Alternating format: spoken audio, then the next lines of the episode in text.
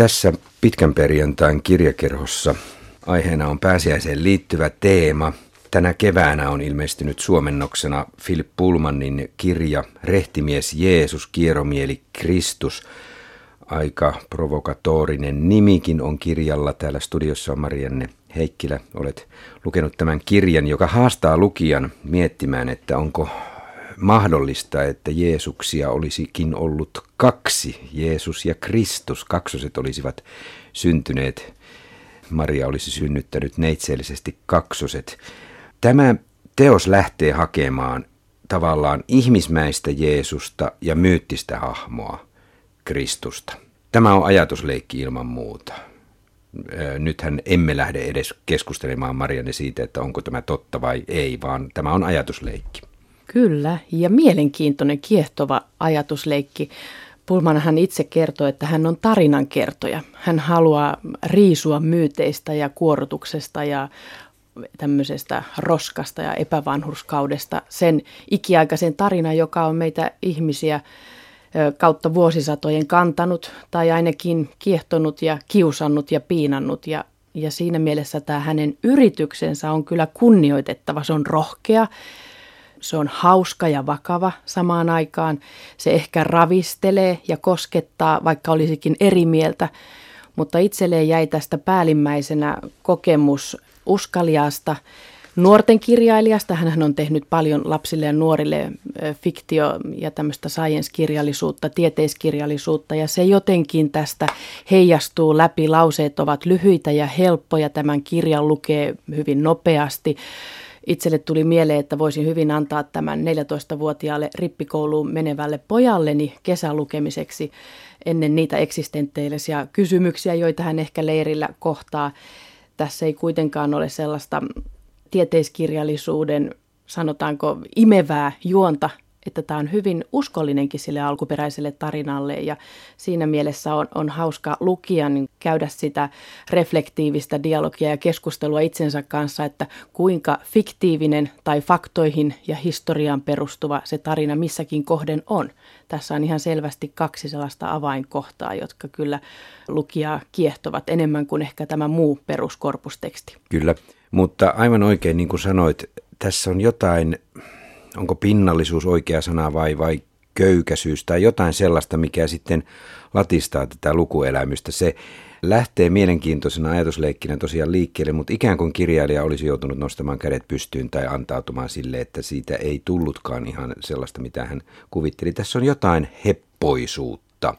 Ainakin sellainen on ensikokemus, ja näin ehkä voisi ajatella, että hän ei pääsekään haluamaansa tavoitteeseen ja maaliin, mutta mitä enemmän tätä kirjaa lukee ja mitä enemmän pääsee loppuun, niin alkaa ikään kuin tulla sinuiksi sen tarinankerronnan ja tyylin kanssa ja, ja heittäytyä siihen vähän naivistiseen ja yksinkertaiseen lause poljentoon ja rakenteeseen. Ja siinä mielessä mun mielestä kirja kyllä parani loppua kohti, koska sitten ne omat ennakkoluulot siitä, että tämä on nyt vaan tätä ja tämä on monen kertaan luettu ja kuultu, ehkä vähän syrjäytyi ja sä alat hakemaan, että löytyykö sieltä jotain uutta. Ja se on tämän kirjan mielenkiintoista, löytyykö sitä mm-hmm. uutta, raikasta ja, ja ehkä oivaltavaa näkökulmaa Jeesukseen, mitä ei olisi jo sanottu. Taidat tarkoittaa näillä kahdella avainkohdalla tästä kirjasta Jeesuksen erämaavaellusta ja sitten Getsemaanin Kyllä, kohtausta. juuri mennään näin. Ni- joo, mennään niihin kohta tarkemmin, koska ne minua askarruttavat myös tämän kirjan lukemisen aikana. Mutta tavallaan eikö ole täysin absurdi ajatus, että, että kirjailija lähtee riisumaan tällaista hahmoa kristinuskosta vapaaksi, siis Jeesus-hahmoa, kun se on niin kiinni siinä, mitä hän luulee löytävänsä sieltä? Se Ihmisenkö?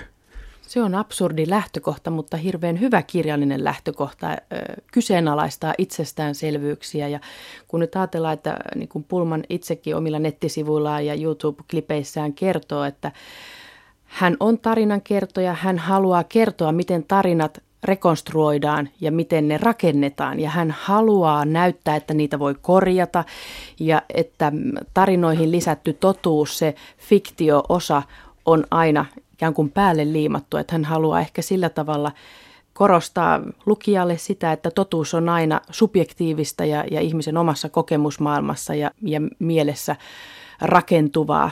Ja, ja sitten taas toisaalta, kun hän liittää sen tämmöiseen universaaliin storiin, niin on hyvin mielenkiintoista, että hän rohkeasti lähtee tälle tielle, joskin lopputulema tässä näyttäisi ainakin itselläni lukijakokemuksena olevan se, että inhimillisyys voittaa, eikä niin, että myytit ja, ja Jeesuksen tämä transcendenssi, jumalallinen puoli jotenkin jäisi lukijalle vahvemmaksi, vaan nimenomaan tämä inhimillisyys piirtyy sieltä sen sitten nojalla, että jää tämä toinen jumalakuva heikommaksi. Ja mm. ehkä se tekee tästä tarinasta epäsuhdan. Kyllähän Pulman pääsee tällä kaksosajattelulla leikittelemään myös sellaisilla käsitteillä kuin kateus. Siellä on totta kai veljen kateus toista veljeä kohtaan. Tässähän tämä asetelma on sellainen, että Maria olisi synnyttänyt kaksoset, joista toinen tosiaan olisi Jeesus ja toinen Kristus. Kain ja Aapel. Mm, niin kyllä. Karamaatsovin veljekset. Kyllä, kyllä. Ja viimeksi mm, olen lukenut tämmöistä kuin äh, Graham Joycein Requiem, jossa on vähän tätä samaa asetelmaa, että tämähän on hyvin klassinen lähtökohta. Mm, mm. Inhimillinen kateus, veljeskateus. Kyllä, jonka Pulman liittää myös sitten varhaiskirkon vaiheeseen tämän kirjan loppupuolella, kun, kun Jeesus on jo ristiinnaulittu ja sitten alkaa tulla tämä tilanne sen jälkeen, miten Jeesuksesta kerrotaan, minkälaisena hahmona hänet halutaan maailmalle tarjota. Mennään Maria... Mutta Jeesus tarjotaan siinä loppuosassa tätä kertomusta niin kuin Kristus, eli tämä kirjuri ja inhimillisempi puoli sanoo, niin paranneltuna versiona. Siinä hän, hän toteaa, että on syytä näihin tarinoihin lisätä se äm, mielekkyys ja, ja se lisäarvo, että nämä on sellaisia tarinoita, että näitä kerrotaan vielä satoja tuhansia vuosia eteenpäin. Eli hän haluaa ikään kuin tuoda niihin ihmeisiin syvyyttä. Hän haluaa liittää sakramentti ehtoolliseen sen, että Jeesuksen liha ja, ja verta syödään jostain syystä Jeesuksen muiston kunniaksi. Ja hän on ikään kuin se, joka tuo siihen sen niin kuin merkityskontekstin tähän koko pyhään tarinaan. Eli Kristuksella on iso rooli parantavana kirjurina ja korjailevana kirjurina, historian niin. kirjoittajana. Niin Kristus on tässä se, se, joka seuraa sivusta, kun Jeesus tekee ihmettöitä ja sitten kirjaa ne kaikki ylös ja on aikalaistodistaja kyllä. Mutta aina vähän oman versionsa mukaisesti. Ilmeisesti. Hän aina toteaa siihen loppuun, että hän ehkä vähän parantelee ja, ja lisää tähän jotain. Ollaan vielä ennen kuin mennään Marianne Heikkinä näihin kahteen avainkohtaan, niin ollaan vielä vähän tässä alkuasetelmassa. Siis kun Pulman laittaa Marian synnyttämään kaksoset, niin siinähän jo kirjan alussa riisuu ikään kuin Jeesuksesta sen jumalallisuuden pois ja korostaa sitä, että Jeesus olisi ihmisen poika, ei siis Jumalan poika, jota Pulmaninkin kirja samalla tavalla kuin viime vuonna ilmestynyt Jonas Cardellin kirja Jeesuksesta haluaa pohtia, että, että kuinka paljon Jeesus kutsui itseään ihmisen pojaksi ja kuinka paljon Jumalan pojaksi. Molemmista kirjoista minulle tuli semmoinen kuva, että Jeesus haluaa pitää itseään enemmän ihmisen poikana, ihmisen lapsena. Ja sitä Pulmani näyttää tässä alussa korostavan, eikö näin? Ole? Ja sekin on hyvin inhimillistä. Mm. Näinä aikoina kuulija pystyy samaistumaan ja assosioitumaan juuri sellaiseen kertomukseen, jossa inhimillisyys on näin vahvaa ja tulkittua ja verekseltään auki kirjoitettua jos se olisi tätä jumalallista ja transcendenttista, niin sitähän on paljon vaikeampi lähestyä. Ja jos ei ole sellaista kokemuspohjaa, niin se jää hyvin etäiseksi ja kaukaiseksi. Eli tämä on mun mielestä myös Pulmannilta kertojana hyvin inhimillistä, että hän vahvistaa näitä ihmise, ihmisyyden puolia, inhimillisiä puolia ja sitten se jumalallinen jää vähän etäisemmäksi ja ohuemmaksi. Harva kirkonkaan rivijäsen tietää kuitenkaan kaikkia tällaisia historiallisia faktoja, esimerkiksi siitä, että Jeesuksella oli toki veljeä ja sisaria. Si- siitäkin Pulman sivua ja samoin sivua Gardel kirjassaan. Tämä kaikki tekee sen ikään kuin inhimillisemmäksi sen ajan mielikuvittelun, kun kuvittelee sitä Jeesuksen elämään nuorena ja sitten aikuisena, kun hän ryhtyi saarnaamaan. Ja hän, antaa äidille ja isälleen inhimillisiä piirteitä. Maria kiintyy jo heti syntymästä lähtien tähän heikompaan ja hänen ripustautuvampaan poikaan Kristukseen ja sitten tämä menevä ja, ja vahva Jeesus, jolla näyttää olevan jo syntymästä asti semmoiset elämän eväät, että hän pärjää, ja ehkä Marialle vähän vieraammaksi. Toisaalta taas Joosef, jolla on muuta puuhaa, hän toiminnan miehenä kiintyy Jeesukseen, että tässäkin on mun mielestä hyviä draaman kaaria, että hän antaa ikään kuin inhimillisiä piirteitä isälle ja äidille, Marialle ja Joosefille siitä, että vanhempi voi ehkä rakastaa tai kiintyä toiseen lapseen vähän enemmän kuin löytää ja heijastaa niistä omia piirteitään tai sitten niin kuin Marialla, että hänessä ehkä herää tämmöinen hoiva vietti. Mutta siinäkin mielestä on mielenkiintoinen, koska ajatellaan katolisen kirkon Maria-kulttia ja, ja, ja niitä jumalallisia piirteitä, joita hänelle on annettu, niin tässä sitten riisutaan ja annetaan niin romaanimaiset henkilöasetelmat. Niin, ja Pulman kyllä myös riisuu nämä ihmeiden tekemiset aika arkisiksi asioiksi, veden muuttamisen viiniksi ja kaikki nämä, että ne eivät olleetkaan niin sanotusti ihmeitä tai ihmisten parantamiset, ne eivät olleet ihmeitä, vaan niihin löytyisi looginen selitys. Itse asiassa kohtuullisen hauskaakin välillä miettiä sitä siltä kannalta. Se on osa sitä demytologisointia eli myyteistä riisumista, jota on kautta historian harjoitettu. Miksi Pulman laittaa tässä muutamissa kohdissa ikään kuin asiat väärinpäin kirjaantumaan tai että Kristus olisi kirjannut, kirjannut ne väärin. Esimerkiksi Maria ja Martan roolit, kun Maria pesi Jeesuksen jalkoja ja Martta sitä sitten pahoitteli, niin, niin Pulman kirjoittaa sen toisinpäin kuin raamatussa sitä asiaa kuvataan. Kyllä, ja siinä mielessä hän, hän testaa lukijaa, että kuinka paljon tietää näitä historiallisia faktoja tai osaa identifioida sitä, että mikä on totta ja tarua. Ja, ja näille samoille nimille, Marjalle ja Martalle, kun hän antaa tämmöiset käänteiset roolit, niin sehän on osa tätä tyylikerrontaa. Mun mielestä erittäin hyvä, että hän sillä tavallakin vähän pitää hereillä lukijaa. Siellä kirjan lopussa, kun sitten todetaan, että Martta Kristuksen vaimona ja, ja puolisona kysyy Kristukselta tiettyjä kysymyksiä, niin oli, oli erittäin hyvä, että myös siellä tuli tämmöistä inhimillistä, että parisuhde olemassa ja siellä vahvan kirjurin ja tarkkailijan takana on kuitenkin tomera ja puuhakas nainen, jolla on, on hyvin jalat maassa ja realiteetit, kun hän tekee miehelle näitä kysymyksiä.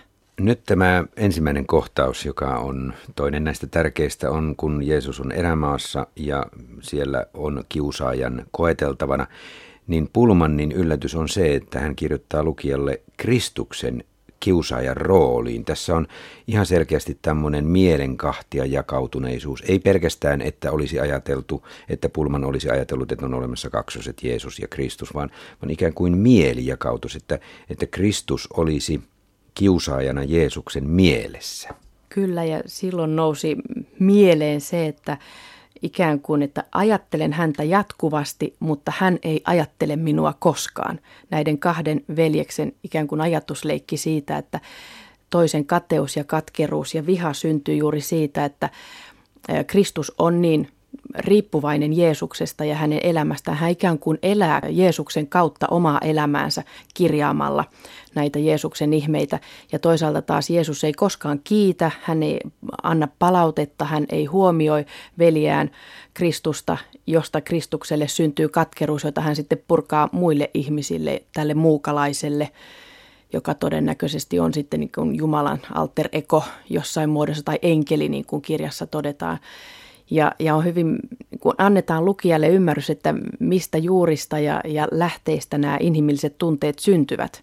Jos Kristus haluaisi olla yhtä merkittävä ja, ja totta ja näkyvä ja hyväksytty kuin Jeesus, mutta hän ei pysty sitä tekemään. Ihmiset eivät tunnusta äh, häntä, eivätkä seuraa häntä samalla lailla kuin kansan kiihottaja ja karismaattista ja, ja vahvaa ja loistavaa puhujaa Jeesusta, niin on ihan ilmiselvää, että, että siinä syntyy tämmöinen asetelma – ja se, että Kristuksesta tulee kiusaaja, niin tätä taustaa vasten se tulee hyvin ymmärrettäväksi, että Kristukselle kasaantuu niin paljon turhautumia ja tämmöistä frustraatiota siitä, että hän ei ole mitään. Ikään kuin hän lähtisikin sitten inhimillisesti piinaamaan ja kiusaamaan Jeesusta 40 päivän aikana siellä erämaassa ja, ja siihenkään ei tarvita ulkopuolista Luciferia ja kärmettä. Ja sitten tämä toinen kohtaus, eli Getsemanessa, kun Jeesus vetäytyy opetuslapsilta syrjään, kukaan ei ole todistamassa, miten hän kärsi ja mitä hän ajatteli, minkälaista tuskaa tunsi, niin, niin nythän Pulman laittaa siihen viereen Kristuksen ikään kuin kirjaamaan ylös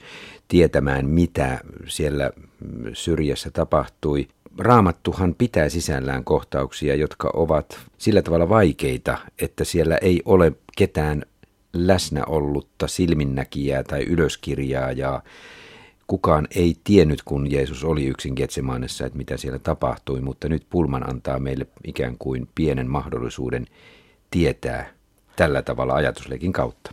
Onneksi, onneksi mm. on tämä kohta, joka on hyvin puhutteleva jo siinä Jeesuksen monologissa isälleen, kun hän huutaa poissa olevan isän perään ja, ja hakee sitä omaa tehtävänsä ja paikkaansa, miksi hänet on asetettu tähän ja miksi Jumala ei ole hänen tukenaan silloin, kun sitä apua ja, ja läheisyyttä ja tukea tarvitsisi. Ja siinä on hyvin inhimillisiä huutoja ikään kuin isän vanhemman puoleen ja, ja se on yksi tämän kirjan kyllä antoisimpia kohtia. Ja se, että Pulmanhan itse epilogissa, joka on tämän kirjan yksi kaikista mielenkiintoisimmista jälkisanoista, niin toteaa, että kirjureita ei ollut silloin paikalla ja ikään kuin se kohta Getsemanessa jääkin uskon varaan. Eli siinä mielessä on ihanaa, että Bulman eh, itse ei ole niin eh, ehdoton näiden totuuksien kanssa, että hän jättää lukijalle myös sellaiselle, joka ehkä haluaa uskoa transcendenttia, pyhään ja Jumalaa ja tämän kertomuksen raamatulliseen pohjaan, niin hän antaa sen mahdollisuuden, että tässä vaiheessa opetuslapset nukkuivat ja tässä vaiheessa kirjuri ei enää ollut siinä mielessä paikalla tai ei voida niin kuin verifioida sitä, että hän olisi sanasta sanaan sen Jeesuksen monologin kirjannut ylös. Tämä on erittäin vapauttavaa. Ja ihan tekstillisesti Pulman antaa tälle kohtaukselle tässä kirjassa, joka ei ole kovin paksu, kaikkein eniten tilaa. Ja siinäkin mielessä se on dramaturgisesti hyvin suunniteltu ja rakennettu. Mutta Pulman toteaa tässä epilogissa jälkisanoissaan, että hän on ehdoton materialisti.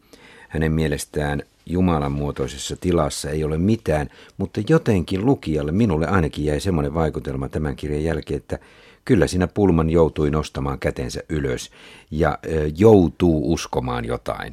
Joo, kyllä. Ja onneksi hän ei puhki selitä näitä mm. kaikkia motiivejaan, vaikkakin hänet on Englannissa leimattu valtakunnan ateistiksi ja juuri tämä materialistisen näkökulmansa vuoksi, mutta kun hänen juuret on niin vahvasti siinä kristillisessä ihmiskuvassa ja kasvatuksessa ja kuvastossa, jossa hän on elänyt, niin hän myöntää, että hän ei pääse siitä lopullisesti eroon. Se on siellä vaikka sitten latentisti vaikuttamassa näihin romaanikirjallisiin päätelmiin, joita hän tässä kirjassa tekee. Ja siinä mielessä hän haluaa niin kovasti kertoa tarinaa ja, ja sitä, miten tarinoista tulee tarinaa, että hän ikään kuin vähän sortuu sitten siihen yksinkertaistukseen ja, ja ei pääse aina ulos näistä omistakaan näkökulmistaan, mutta hän vahvasti sanoo, että Jeesus on ihminen ja Kristus on fiktiota ja sitä hän yrittää koko tämän teoksen läpi todistella, että näin on, mutta niin kuin tiedetään, monta kertaa sanotaan, että ateistikin on lähempänä Jumalaa kuin,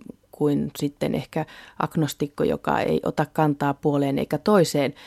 Ja se, että Bulman hakee tämmöistä maallista, inhimillistä lähtökohtaa tähän Kristukseen, niin kuin hän sanoi, että sieltä ei löydy mitään, ei ole ketään ihmisiä, jotka olisivat ylösnousemuksen todistajia tai kukaan ei ole nähnyt ylösnousemusta, mutta tarina elää. Että ikään kuin syntyy mielikuva siitä, että siitä tarinasta tulee itsessään jo niin pyhä, että se ottaa Jumalan aseman. Ja eikö näin voi olla? Mm. Pulmanhan lähtee tavallaan tässä kirjassaan etsimään tarinoiden tarinaa. Ja mielenkiintoista on, miten Pulman tätä Jeesuksen inhimillisyyttä taittaa, kun aika kuluu kohti pääsiäistä ja kun sitten varsinkin tullaan kiirastorstain kärsimyksiin, niin – Pulman kirjoittaa Jeesuksesta koko ajan kriittisemmän ikään kuin, tai sellaisen, että, että Jeesus koko ajan kritisoi ja jopa tuskailee Jumalaa kohtaan. Hän ei suostuisi tähän kohtaloonsa sittenkään. Tämä vähän ihmetytti lukiessa, koska tavallaan Jeesuksenhan olisi pitänyt tietää, mitä kohti mennään ja hyväksyä se, mutta Pulman kirjoittaa siihen aikamoista kapinaa. Sehän liittyy siihen inhimillisyyteen, mm. että ei ole determinoitua valmiiksi annettua kohtaloa, jonka ihminen haluaisi itselleen ottaa päälleen, kun se kohtalo on näinkin dramaattinen ja, ja kuolemaan vievä kesken miehen parhaiden elinvuosien. Että se mun mielestä antaa Jeesuksesta niin kuin hyvin inhimillisen kuvan.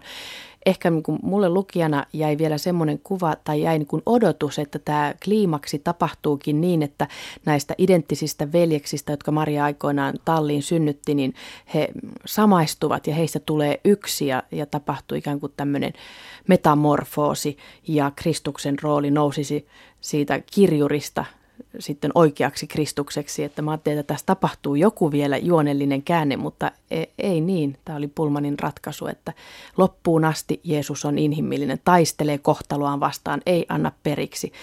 Ja sehän tekee tästä ehkä dramaattisen, että Jumala vie tahtonsa läpi. Sano ihminen sitten mitä vaan. Aika mielenkiintoista. Minä kuvittelin nimittäin toisenlaista ratkaisua tässä lukiessa. Minä kuvittelin, että Kristus kirjuurina pikkuhiljaa nappaa Jeesukselta sen roolin ja ikään kuin sitten omi itselleen kaiken sen kunnian kateellisena veljelleen ja häivyttää jollain tavalla sitten Jeesuksen sen ristiinnaulitsemisen jälkeen pois kokonaan Jeesuksen merkityksen ikään kuin ja nostaa itsensä ylimmäiseksi. Onneksi Pulman ei tehnyt sitä, mutta eräs hyvin dramaattinen tulkinta ja leikkaus tähän pääsiäiseen liittyen Pulman, Pulman tekee tässä kirjassaan, kun hän kirjoittaa Juudaksesta. Hän laittaakin Jeesuksen tunnistajaksi ja kavaltajaksi itse Kristuksen, mikä oli minun mielestä yllättävä. Kristushan sen tunnistaa sotilaille, että tässä on Jeesus ja katuu sitä läpi tämän romaanin tai fiktion, että hän otti ne kaifaan rahat vastaan ja ihan loppumetreille asti. Sekin on inhimillistä.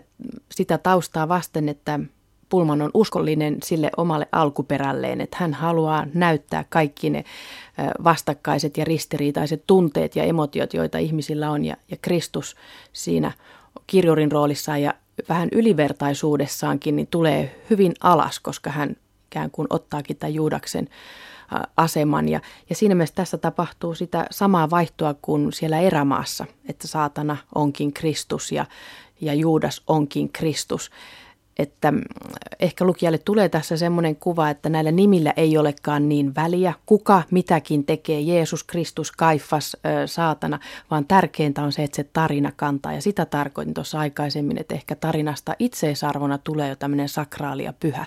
Se, että se tarina vie eteenpäin, vaikka sitten nämä yksityiskohdat ei, eivät olisikaan ihan raamatullisia tai historiallisia. Siinä mielessähän Pulman leikkii myös näillä nimillä, että Jeesuksella tietääkseni oli Juudas-niminen veli. Kyllä hän on hyvin omat historian kirjansa lukenut ja, ja Jeesuksen sukuhistorian kyllä panin mm. merkille ihan saman.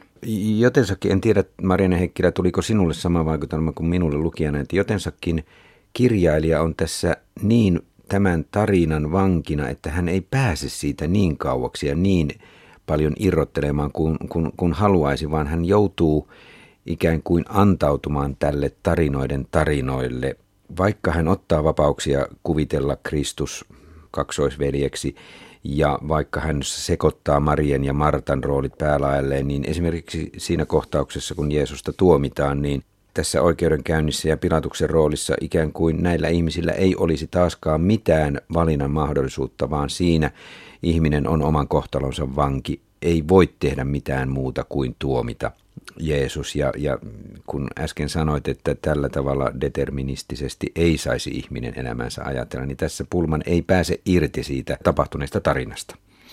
Ja tämmöinen ennalta määrätty kohtalo, jota voisi sanoa fatalismiksi, kohtalouskoksi myös, niin sehän on hyvin paljon humanismissa ja yhteiskunnassa vallalla oleva, että ihminen ehkä haluaa ajatella niin, että tämä on minun kohtaloni ja, ja sitä toteutan. Ja sitten taas tämmöinen raamatullinen etukäteen toiset tuomio ja toiset taivaaseen merkitty kohtalo niin on nykyihmiselle kaukaisempi. On vaikea ajatella, että ihmisen omalla tahdolla ei olisi merkitystä ja, ja siinä mielessä tulee sitten taas näitä dogmaattisia kysymyksiä eteen, joista muun muassa Bulman sanoi, että hän ei perusta ollenkaan, että ne on ihan turhaa ja, ja pahvia ja paperia ja, ja rihkamaa. Ja itse taas, kun on teologisessa ollut dogmatiikan pääaineena ja Eero Huovisen oppilaana, niin, niin tuntuu hauskalta nähdä, että hän on todella rohkea, että hän heittää kaikki kaikki opit roskakoriin eikä perusta niihin, koska kuitenkin hän on lukenut hyvin oman oppinsa ja dogminsa. Tämä kirja kyllä heijastaa sen. Mutta tähän sun kysymykseen, niin ehkä päällimmäiseksi jää kuitenkin tunne siitä, että myytti voittaa ihmisen. Että, no. että se on se kädet ylös. Näköjään, näköjään. Onko sinun mielestäsi, Marianne Heikkilä, yksi Pulmannin pääteesi se, että, että kun, kun hän seuraa Kristuksen ylöskirjaamana Jeesuksen vaiheita, niin kohti pääsiäistä Jeesuksella on koko ajan tihenevä kiire, koska Jumalan valtakunta on tulossa ja hän saarnaa siitä ja hän puhuu, kuinka pitäisi kiirehtiä ja pitäisi valmistautua ja näin päin pois. Mutta sitten kun tulee kiirastorstai ja ristiinnauletseminen, niin sitten aika paljon muut muuttuu, ikään kuin se Jumalan valtakunnan tuleminen ei olisikaan niin hetken kysymys ja, ja jotain yllättävää isoa muutosta tapahtuu. Minä sain vähän sellaisen käsityksen tästä kirjasta, että oli jakso ennen pääsiäistä ja sitten pääsiäisen jälkeinen kysymysmerkki. Kyllä juuri tämmöinen kokemus lukijalle ja että se tihentyy. Se on myös dramaturginen keino pitää ihminen ja lukija kiinnostuneena tästä aika yksinkertaisestakin tekstistä. Ja sitten juuri ennen pääsiäiskokemuksia tätä elämystä, niin aika pysähtyy. Eli aika ikään kuin katoaa, sillä ei ole enää merkitystä. Silloin nousee nämä Bulmanin mukana tuomat isot kysymykset Framille ja, ja eteen nouseeko Jeesus ylös ja, ja ottaako hän sillä tavalla Jumalan paikan tai isän poikana ja, ja tuoko hän kuolleille kuolemasta voiton ja vapautuksen. Ja, ja nämä isot kysymykset, joita Bulman kuitenkin haluaa, että ihminen, tai ainakin näin mä uskon lukijana, haluaa, että, että ajattelemme, niin nousevat silloin eteen ja, ja tällä ajalla ei ole enää niin merkitystä. Mutta ehkä sitten myös se kokemus syntyy siitä, että annetaan tilaa Kristuksen ajatuksille, mitä hän ajattelee kirjurina näistä viimeisistä tapahtumista ja ovatko ne oikeutettuja ja onko ne menneet oikeassa järjestyksessä ja ovatko sellaiset historialliset ihmiset olleet niissä mukana kuin on annettu ymmärtää.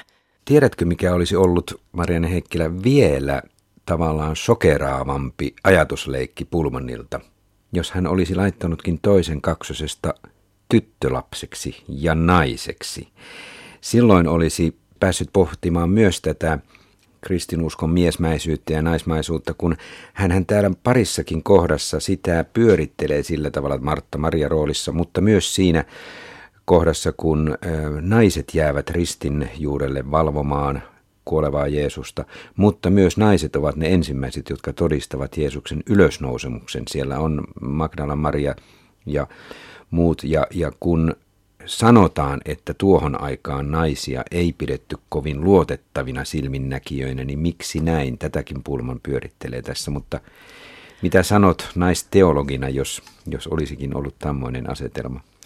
Oisin toivonut näinkin rohkeita lähtökohtaa. Itse arvostan sellaisia kirjailijoita, jotka tekevät vastakkaisen sukupuolen romaanihenkilöt ja pääosan esittäjät siihen omaan niin kuin kirjalliseen tuotantoonsa. Se olisi ollut vielä rikkaampi ja antoisampi, miten tämmöinen isäni-ikäinen yli 60 mies lähtee sitten pohtimaan niin kuin nuoren Marian ja hänen synnyttämiensä kaksosta, joista toinen olisi ollut tyttö, niin näkökulmasta tätä hyvinkin patriarkaalista, historiallista, ihan ikuista tarinaa. Ja harmi, että hän ei ottanut tällaista lähtökohtaa, mutta hän on ihan varmasti tätä myös pohtinut ja, ja valinnut tietoisesti kaksi veljestä, koska niin paljon Karamatsovin veljekset ja muut on luettu tätäkin teosta tehdessä, että ehkä sitten laajempi lukijakunta pystyy samaistumaan tähän. Mutta mä uskon, että tämmöinenkin teos on tulossa.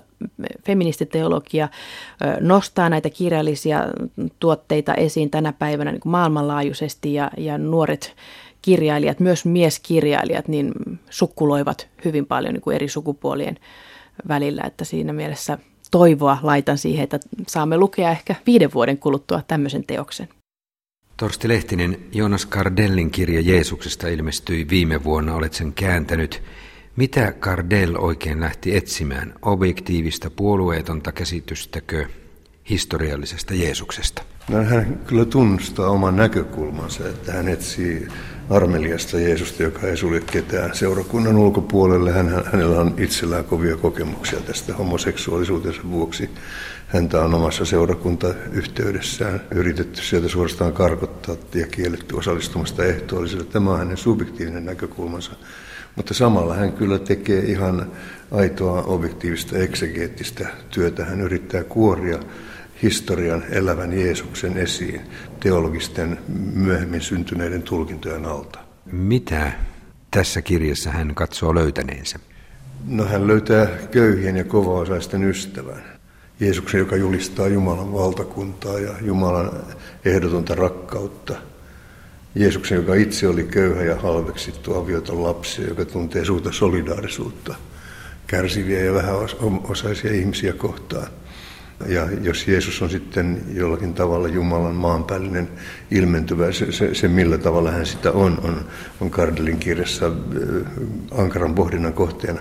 Mutta joka tapauksessa hän esiintyy jumalallisen valtuuksin.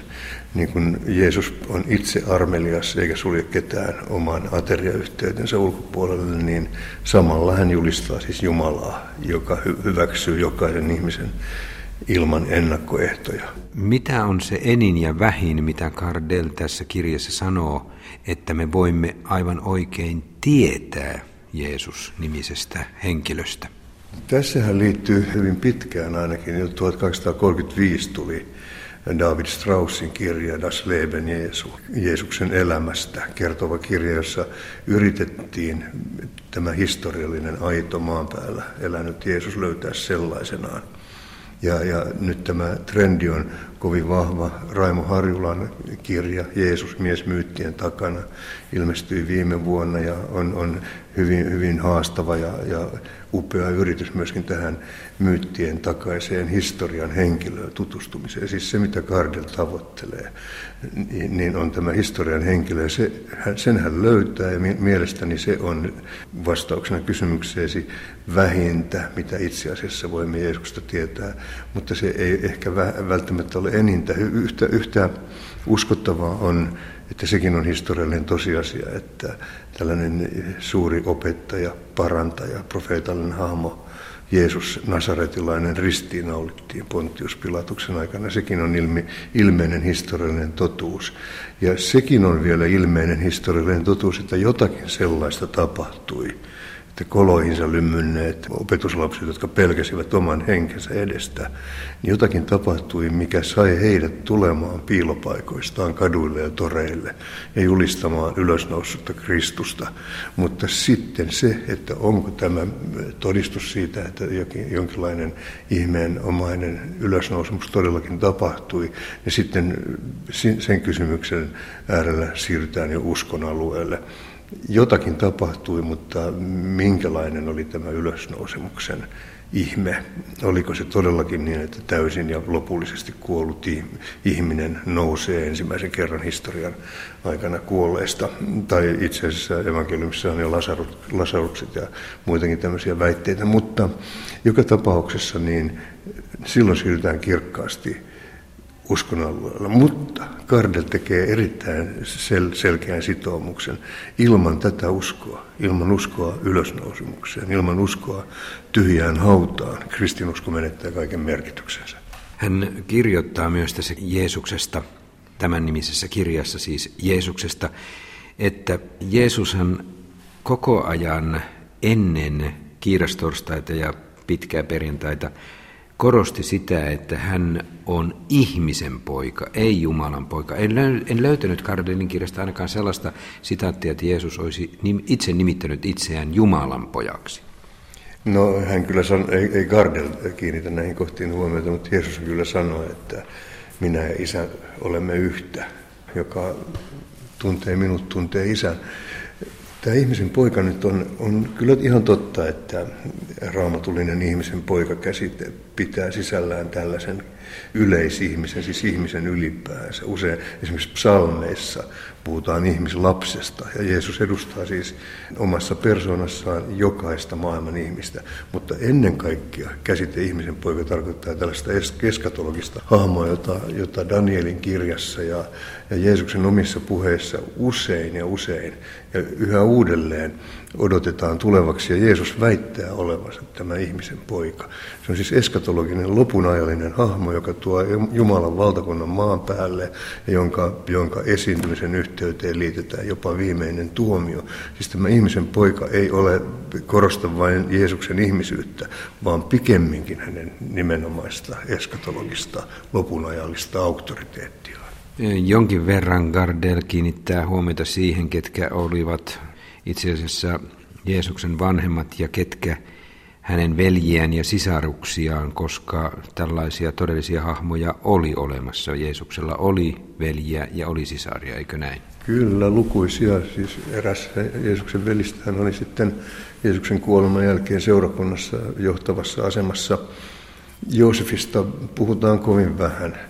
Tiedetään, että hän oli jonkinlainen rakennusmies ja Mariankin lähtökohdat on raamatussa aika niukat apokryfisissa kirjoissa. Sitten tiedetään hänen vanhemmistaan, Joakimista ja Annasta kovinkin paljon. Mielenkiintoinen on esimerkiksi tällainen seikka, että Joakim ja Anna, siis Marian vanhemmat, saavat tyttärensä hyvin korkeassa iässä, jolloin se itse asiassa ei enää ole mahdollista. Siis tapahtuu samanlainen ihme kuin Abrahamille ja Saaralle, jotka saavat Iisakin, kun, kun se ei enää noin luonnontieteellisesti olisi mahdollista. Ja vielä tämmöinen mielenkiintoinen seikka, että Annan, siis Marian äidin sisar, on Elisabetin, Johannes Kastajan äidin äiti. Eli Maria ja Elisabet ovat serkuksia ja Johannes Kastaja ja Jeesus, näin ollaan siis pikkuserkkuja keskenään. Kaikkea tällaista tiedetään traditiossa ja apokryfisistä lähteistä, mutta raamattu on tässä asiassa kovin niukka sananen, mutta se minkä sanoit, niin Jeesuksen veljet ja perhe kyllä mainitaan. Täytyy sanoa, että minä tässä kirjakerhon toimittajana en ole ollenkaan niin perehtynyt kristinuskoon ja näihin perusasioihin, että pystyisin ikään kuin esittämään sinulle teologisesti oikeita tai tieteellisiäkään kysymyksiä, mutta Torsti Lehtinen, kun luin Cardellin kirjan Jeesuksesta, niin joihinkin seikkoihin kiinnitti huomiota, jotka herättivät ihmetystä minussa.